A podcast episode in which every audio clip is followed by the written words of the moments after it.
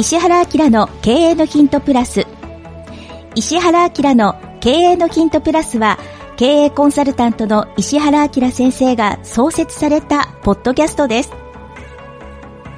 2021年2月初旬に石原先生が永眠された後は長年の友人であり30社の企業オーナーである小島美希人社長が石原先生の意思を引き継ぎ皆様から寄せられた経営、マーケティング、ビジネスセンス、生き方などの分野から聞き手の質問にお答えしながらお話をしていくというプログラムです。経営のヒントプラス第568回目お送りいたします。こんにちは、ナビゲーターの福田紀子です。えー、小島です。よろしくお願いします。よろしくお願いします。はい。では、小島社長。はい。はい。あのー、まず、今、いろいろと、こう、小島社長はい、私たちで工夫して、そうですね。石原先生のね、はい、キャストを引き続きやってるわけなんですけど、はい、小島社長の、あの、株式会社 e メディックという会社さんでも、はい、小島社長と石原先生の動画が。そうですね。はい。はい、動画があるのと、うん、あとはですね、ちょっとこれ企画として、うん、あの、株式会社 e メディックというふうに検索していただくと、はい。えー、私の会社のホームページが出てきまして、私の顔がですね、普段着ないスーツはバッと着てる、あの、それ用、いかにもそれ用に撮った写真が出てきまして、その下に、はい、えっ、ー、と、まあ、動画プレゼントというようなちょっと企画をやっておりまして、はい、あの、私が過去にですね、やりましたセミナー、2時間のセミナー2つを無料で見れるという企画を、えー、やってます。で、どんなセミナーかというと、はい、1個目が、えー、99%失敗しない新規事業の作り方という、あの、セミナーをですね、これあの、石原さんと、えー、二人でやったセミナーです。はい。で、えー、私が今までいろんな新規事業をやってきまして、基本的には、あの、どれも、あの、業界は違うんですけど、立ち上げ方は一緒でして、どういうふうにしてビジネスチャンスを、まずゼロから見つけるところから、で、見つけたらじゃあそれをどういうふうにして、えー、ビジネスモデルにしてコンセプトを作って、事業ができるような形まで持っていくのかっていうのを2時間かけてお話をしてます。はい。えっ、ー、と、そういった動画と、あとはもう一個は、えー、社員1名、コネなし、事務所なしから運や偶然性を排除し、13年で30社の企業オーナーになるまでの戦略を大公開というタイトルで、えー、やったセミナーです。はい、で私自身が本当にあの社員1名の時代、まあ、この1名っていうのも石原さんに紹介していただいた社員なんですけど、はい、で、事務所がない状態から、まあ、13年でどういうふうに、あの、何にもないところから、どういう考え方で、えー、今まで来たのかっていうのを、あの、実際ですね、あの、全部計算をしてやってきたんですね。何かその、はい、その、たまたまということではなくて、そういうふうにする、あの、今の状態になるべ、なるためにいろんなことを仕掛けをやってきたので、はい、それをどういうふうに、えー、やってきたのかっていうのを2時間ですね。うん、えっと、計4時間の、え動画、これ実際あの、有料でですね、あの、お客さんを集めてやったセミナーです。この2つが、えー、無料で見れますので、はい、あの、私の、えっと、会社、株式会社 e メディックというふうに、えー、見て、あの、検索していただく、で、ホームページの方を見ていただくと、あの、もう詳細が書いてありますんで、ぜひですね、あの、見ていただければなと思います。はい。はい。二つのセミナーの動画が今、プレゼントされているという状態ですので、はい、ぜひ見てみてください。はい。はい。えー、それでは今日の第568回目に質問を寄せいただいてますので、ご紹介します。はい。小島社長の会社のホームページに掲載されていた、石原先生が小島社長にインタビューするという企画の動画を拝見しました。今まで話をしたことがないけど、実は10年以上前から僕のビジネスの相談相手が小島社長だったんだよね、と石原先生がおっしゃっていたことに驚きました。この対談動画の中で小島社長が学生時代から人より秀でている部分が一つもないことに気がついたので、自分は成功できたとおっしゃっていたのが印象的でした。ただ、何も秀でたものがないと、普通は経営者として成功できないのではと思うのですが、このあたりをもう少し詳しくお話ししていただけますと幸いですと、いただきました。はい。これはですね、あの、先ほどの株式会社イメディックと検索してくださいといったホームページの中に、先ほどの2時間の動画2つと別にですね、はい。えっと、石原さんに僕がインタビューをしていただいているというですね、かなりレアな動画が30分、40分ぐらいの動画なんですけど、はい。それがありまして、おそらくそれのことだと思うんですね。はい。はい。で、あの、それもぜひ見ていただきたいです。もう、あの、ホームページで行っていただければ普通にスマホで見れますので、はい。で、そこでですね、なんかその、石原さんがすごい楽しそうな動画なんですよ。へはい。で、あの、なんとなく僕と石原さんがどういう関係性なのかって、それを見ていただくと、あの、僕が微妙にいじってるというか、なんていうんですかね。あの、不思議な関係というか、で、本当に僕と石原さんは、あの、ほぼもう、ご飯とかに行くと仕事の話ばかりで、もう本当に壁打ちを、いわゆる、あの、石原さんがこういうのどう、どう思うって言われて、僕がこう、いや、こうじゃないですか、みたいな形で、で、石原さんがすごく面白がってたのが、やっぱり石原さんって、まあ、キコさんもご存知の通り、まあ、本当に、いわゆる経営コンサルティングの業界では大先生じゃないですか。はい。なんですけど、僕基本、あの、まあ、誰にでもそうなんですけど、おかしいと思うとダメ出しをするので、で、石原さんが、もうダメ出しをされるのがもう、石原さんもこれかなり M なのかなと思ったんですけど、いやもう、喜ぶんですよ。ダメかと。うん、そうなんだ、みたいな、うんそうなんですよ。そういう不思議な会話をよく、石原さんこういう理由でそれ多分こうの方がいいと思いますよって言うと、普通ちょっとムムッとするじゃないですか。あの、と思うんですよ。あの、大先生だった、ね、まあ、ある意味ですね、その、はい、僕みたいな人間から言われると、でも石原さん、むしろなんかそれによって多分もう、より多分違う意見が入ったことで、おそらくもう自分の考え方がよりブラッシュアップするっていうことに多分喜んでるんですよ。おそらくもうそういうダメ出しされるとかっていうことと、まあ、おそらく石原さんっておそらくどっちでもよくて、なのかなと思って、まあ、不思議な関係なんですけど、まあ、そういうのもわかるので、ぜひ見ていただきたいんですけど、はい、これあの、そもそも論なんですけど、これ、まあ、企業って、あの、まあ、よくですね、何か一つ圧倒的に、まあ、秀でてた方がいいっていう方もいらっしゃいますし、そういうビジネス書も多いんですけど、あのこれ受験勉強と違うところが、個人でやっても、もちろんね、全部個人でやってもいいんですけど、そのチームで戦うことがまあできる、まあ唯一のゲー,、まあ、ゲームというか、でしかもどんなやり方でもいいと。まあ一応ルールは決まっていて、当然その法律というのがありますんで、例えば嘘のものを売っちゃいけないですし、はい、まあ、いろんな法律は当然あります。うん、あの、例えば、化粧品だったら、まあ、昔でいう薬事法っていう法律があり、今薬機法っていうんですけど、はい、例えばその、病気、例えば、なんかあの、何かの病気が治りますよとか、あの血圧下がりますよとか、それも当然言っちゃダメって、そういうルールはありますけど、はい、そういうルールさえ守ってれば、どんな手を使ってもいいっていう、これゲームなんですよ。うん,、なので、あの本当にその、なんていうんですかね、世の中に圧倒的に何かだが優れてる人って当然いるじゃないですか。いますけど、はい、そういう人って本当に少ないというか、うん、うんなんですけど、でも、なんで別に自分がそうである必要って僕は全然ないと思っていて、なんか、本当に事業で必要な要素って本当に決まっていて、例えば商品開発するとか、ま、もしくは、あの、で、商品ができたらそれを売らなきゃいけないじゃないですか。で、売ったら当然お客様との対応で、たくさん売れてきたら、まあ、カスタマーセンターとか、そういう割とその、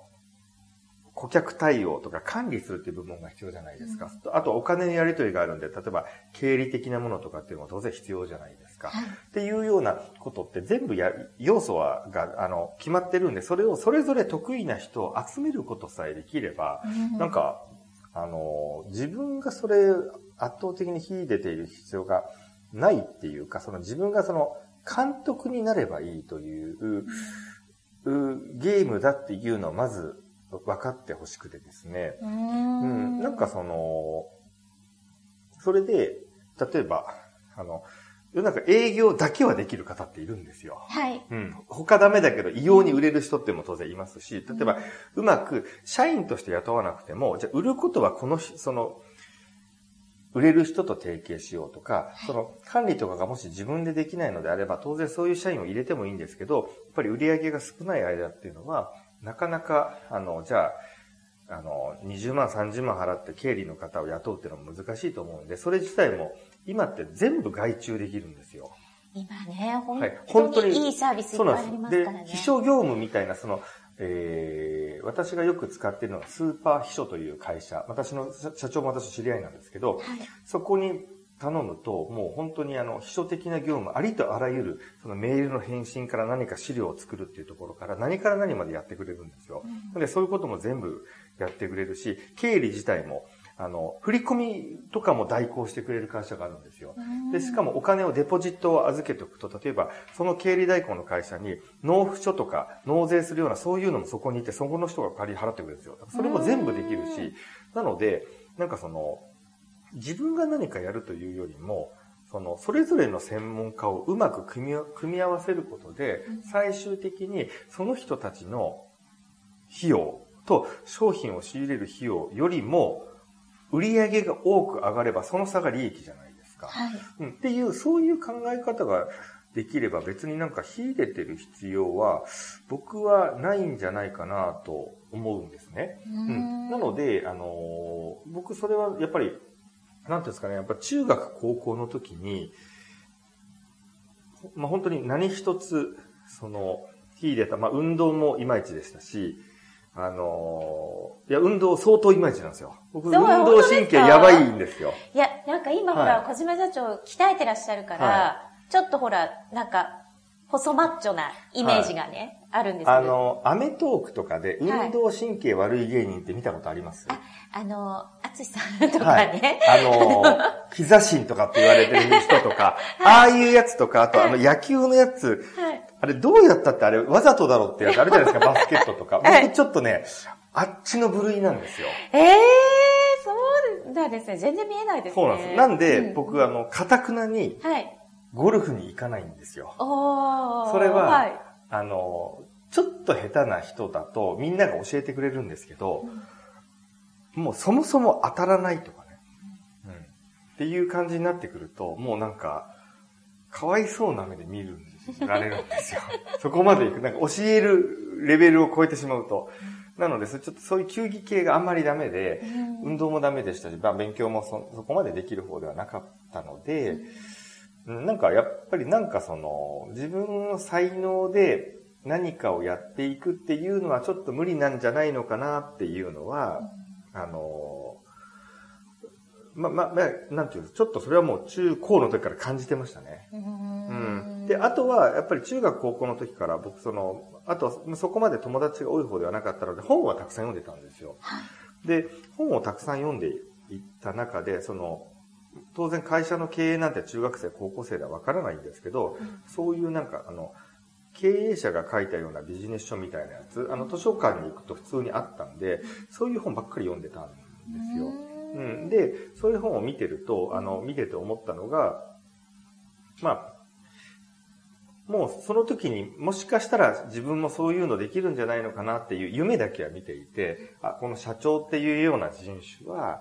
あの、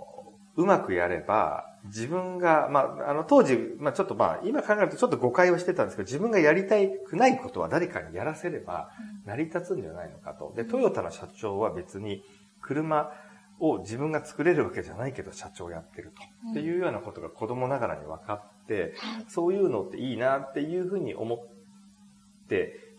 ただ自分はもうそのナンバーワンというかその光が当たるスターにはなれないからそういうスターの人たちを揃えればいいなっていうだけ思ってたっていうのが多分元なのかなと。そこはもうそういうなんかね、自分の名前とか個人でスポーツで頑張るとか自分の個の力で頑張るっていうのはもう、もう諦めたんですよね。なんかあの、はい。本田宗一郎さんが、はい、よく自分がね、学歴もなくて、で、地方校出て、はい、で、体も弱かった。はい、だから、うん、あの、そういう、自分より優秀な人たちに仕事を全部任せられたんだっていうことをね、本でおっしゃっているのを、あの、見て、すごくそれと通じるところがあったのかなね、あとあの、カーネギーっていう、アンドリュー・カーネギーっていう方ですかね、ナポレオン・ヒルの師匠にあたるなんか鉄鋼王とかって言われてる方がいらっしゃって、で、その方が、のお墓に書いてある言葉が確かですね、自分より優れし者を集めることがなんか、に長けたものここに眠るみたいな、そんな感じの、あの、掘ったお墓があるんですよ。で、その人は本当に自分は何もできないけど、圧倒的に優れた、その業界のトップの人たちを集めることだけが優れていたと、自分はと。で、そういう、それも昔、それすごく昔からある本なんですけど、そういう本も読んでいた、そういう考え方がありなんだなっていうのを、早いうちに自分が気づいた。自分一人ではもう無理っていうのを諦めることができたっていう才能があったというか、その自分の可能性を信じ、信じないで、そ、とっととそ、そこを諦めるっていうのを才能というのであれば、はい。その才能があったのかなというのは、ちょっと僕、思うんですよね。で、これって、まあちょっと話がそれますけど、意外と、あの、この教育って、これもね、ちょっと、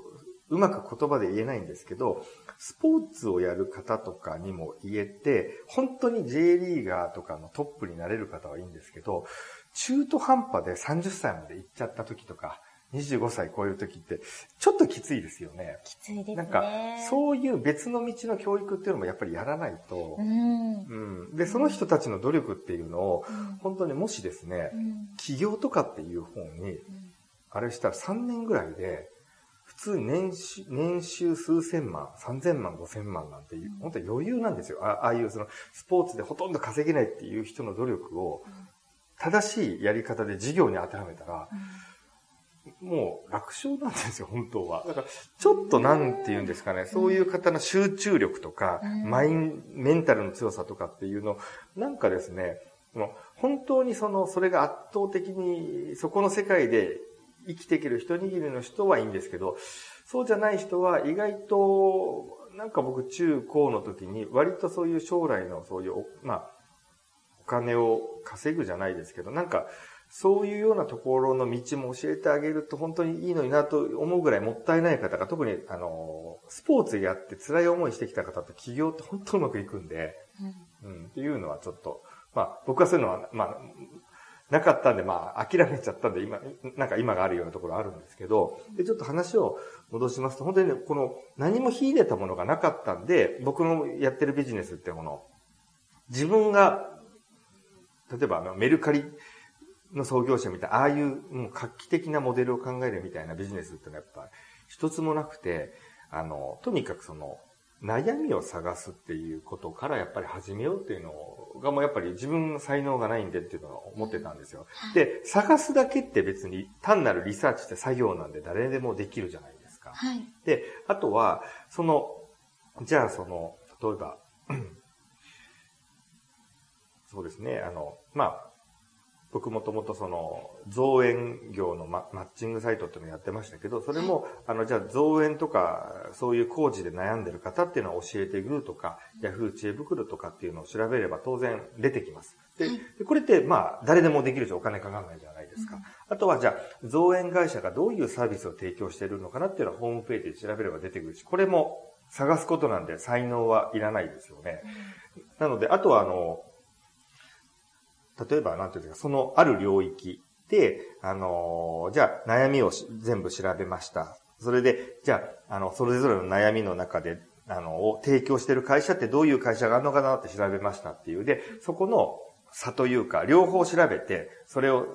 照らし合わせて、悩みはあるんだけど、調べて、それを提供している会社がないっていうことを見つけるっていうのは、これもある意味作業なんですよ。うん。で、それが見つかったら、じゃあそこで自分がそれを何とかするんじゃなくて、それを提供できる方を持ってくるっていう風にすると、で、それも僕はあの、今までそういうのができる方っていうのを自分でやっぱ探してきてたんで、で、これもやり方がわかるとジョイントってすごい簡単で、で、探すことにも才能っていらないんですよ。で、売ることって、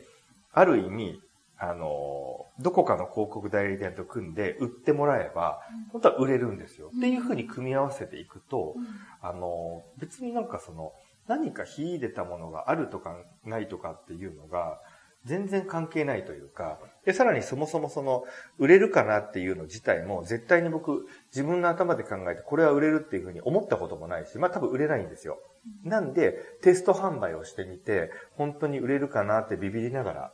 テスト販売をして、売れたら始める。ただ、一回で当たらないんですよ。はい、なので、キャッチコピーとかを変えてみて、で、売れるまで何度も何度もテストすると。で、テストするだけなんで、これ別にあんまり才能いらないんですよ。っていうふうに、あの、なんか、なんて言うんですかね。自分の才能に頼らないっていうことがあって今があるっていう、今やっぱどう考えてもそうとしか言えないので、石原さんとの話の中では、あの、ここまで詳しく話してなくて、さらっと、あの、だけ僕はその、自分の頭じゃないに頼らないやり方で授業やってますって話はさらっとしたんだけど、それそういうことで、そうなんですよ。なんか、で、で、あの、こういうふうにやると、なんていうんですかね、その、自分、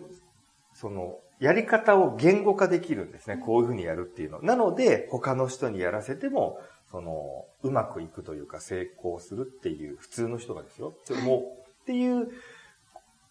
まあそういう流れで、あの、最終的にじゃあ、あの、20社、30社の会社に、いろんな社長さんにやり方を教えてお金も出して、まあ、そこそこ回ってるという、そんな感じなんですよね。で、あとその、僕のこのやり方って、あの、実は、こんなやり方しないでも商売でうまくいってる方たくさんいるんですよ。本当にもう一台で上場企業を、あの作ってしまうような方とか、はい、もしくはもうその、キコさんの周りでももしかしたらいらっしゃると思うんですけど、商売が異様に上手い人っているんですよ。で、これって大体、あの、お、親とかおじいちゃんとかその家系がもともと商売人の家系だったりするんですよ。で、そういう方って小さい頃から、はい、あの、お客さん、例えば家がお店をやっていて、お客さんと触れてたりするんで、うん、なんとなく商売のもう感覚っていうのが身についてるんですね。なので、そのリサーチをしなくても、なんかその、儲かる匂いがするっていうのが分かる人たちがいるんです。これいけるって。で、その、これいけるっていう感覚っていうのは普通の人には分からないんですよ。はい、で、僕のやり方って、天才がこれいけるって直感で思いつくっていう数秒のひらめきを1ヶ月ぐらいかけて汗かいて機械的にやってるだけなんですよ。おそらく。それがリサーチっていう部分だってことですよね。そういうことです。そういうことです。うん、それを本当に才能ある方は、経験則で、おそらくこういう悩みのはずだ。で、これって世の中にないはずだっていうのがなんとなくわかるんですよ。それをね、多分僕は、僕の周りでも本当商売の天才がいるんですけど、はい、何人かが言ってる、え、なんでこれやったんですかって、いや、これもいけるってパッと見た瞬間はひらめいたんだよねとか、そういう方ね、よく、キコさんも聞いたことあるかもしれない、しないですけど、降りてくるとかって言い方するんですよ。普通の人は降りてこないですよ。はい。はい。で、降りてきたのが大体もう、それ、降りてきた、普通の人が降りてきたっていうのは勘違いなんですけど、そういった方って本当正解が降りてきちゃうんですけど、その正解は、瞬時にそういうことがもう瞬間的に、あの、過去の、そういう、まあ、あの、商売をやってる周りのそういう環境に触れた何十年の経験則でも多分引き出しができてるのか、うん、その引き出しをパパッと何個か開けて、それを組み合わせてと一瞬でやってるとしか思えないんですよ。うん,、それを、本当僕のやり方は、あの、本当にその、なんだろうな、無意識にやってることを、まあ、言語化して多分誰でもできる形にマニュアル化っていう風にしているんだろうなっていうのは、これ最近思い始めたんですよね。きっとだから石原先生は、はい小島社長に、これどう思うって聞いたんでしょうね。どうやってリサーチするっていう意味も、もしかしたらそこに含まれてたかもしれない、そうですね。で、石原さんは天才なんですよ。降りてくるんですよ。降りてくる、ね。石原さんで降りてくるんですよ。僕降りてこないんですよ。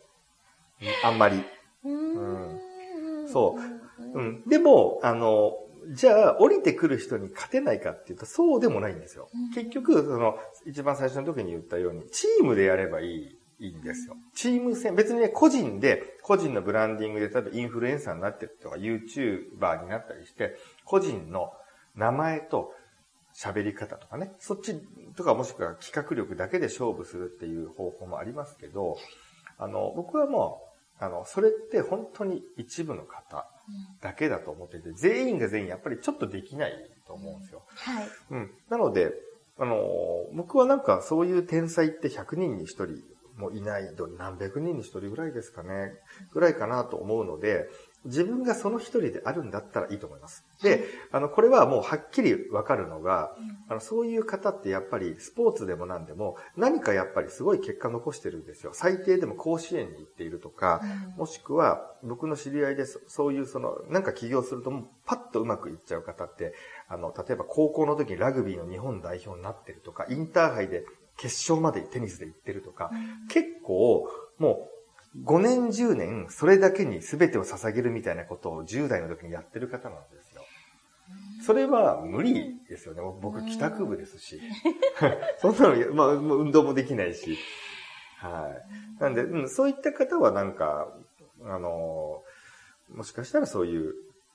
あの、なんだろう、なんかもうくぐり抜けて乗り越えてきた方ってのはいいと思うんですけど、ただそういった方が前提のやり方、僕はもしね、そっちの人間であれば、多分、こういう話ってできなくて、気合とかっていう方に行くんですよ。